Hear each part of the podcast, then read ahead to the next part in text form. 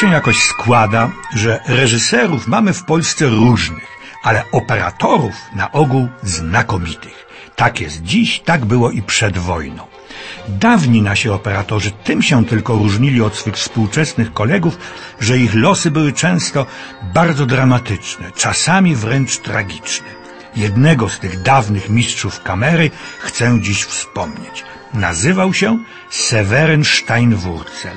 Przez sześć lat był, powiem to zaraz, mężem Nory Ney, jednej z najsławniejszych naszych gwiazd filmowych tamtych lat. Urodził się w Warszawie w 1898 roku. Ojciec Seweryna Steinwurzla był właścicielem znanego z wieloletnią tradycją zakładu fotograficznego Rafael.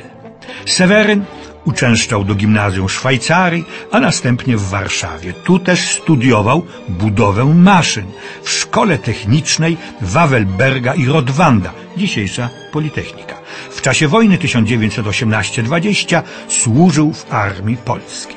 Filmem zajął się poniekąd przypadkowo, jak wspominał po latach.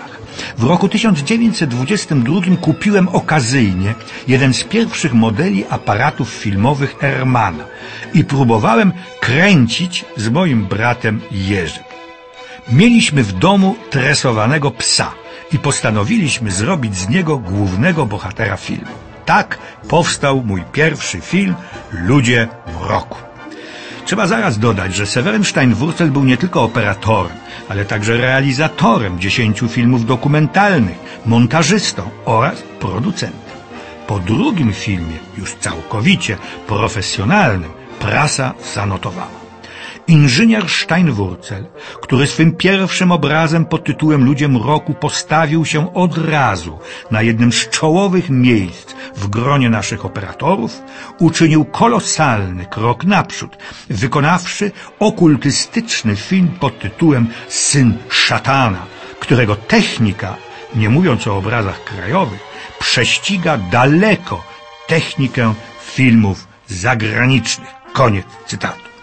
Ta opinia powtarzała się przy prawie każdym jego filmie, a był Severin Steinwurzel do 1939 roku operatorem ni mniej ni więcej tylko 43 filmów fabularnych.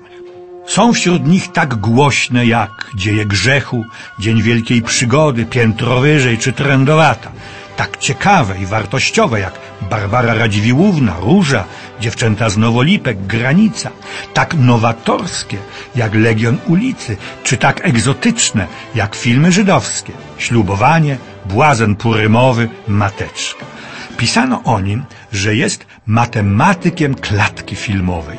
Kompozycja jego zdjęcia nie ma w sobie cienia dowolności z inżynieryjną dokładnością konstruuje każde zdjęcie, wymierza jego przestrzeń i rozmieszcza harmonijnie filmową materię w płaszczyźnie ekranu. Inni zwracali uwagę, że jako jeden z nielicznych łączy wiedzę techniczną z intuicją artystyczną. Na zimno obliczany rachunek z przypadkowością improwizacji. Szczególnie podkreślano jego umiejętność kompozycji światła, i podsumowywano.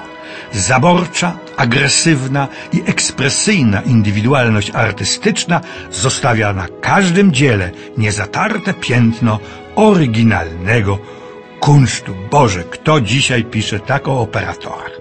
A przy tym był Severnstein-Wurzel człowiekiem skromnym, pełnym samokrytycyzmu, zawsze czujnie siebie kontrolującym, umiejącym bezkonfliktowo nawiązać twórczą współpracę z reżyserami i całą ekipą. Przyszła wojna.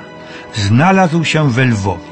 Pracował najpierw w Stanisławowie jako szef warsztatów remontujących sprzęt filmowy i samochodowy.